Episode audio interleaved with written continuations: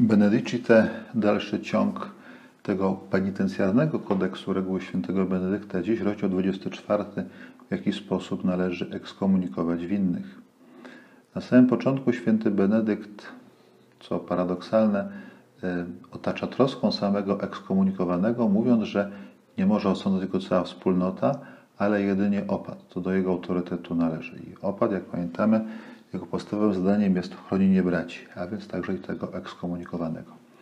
Z drugiej strony jest podana najsurowsza kara, jaka może być, czyli wyłączenie z życia wspólnego.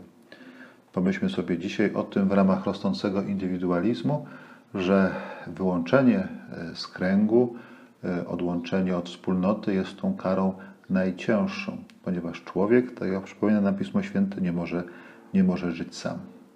A zatem pomyślmy o tym, czy to, że żyjemy samotnie, czy dla nas samych nie jest jakąś taką formą kary i być może należy dążyć do pojednania się ze wspólnotą, od której żeśmy odeszli.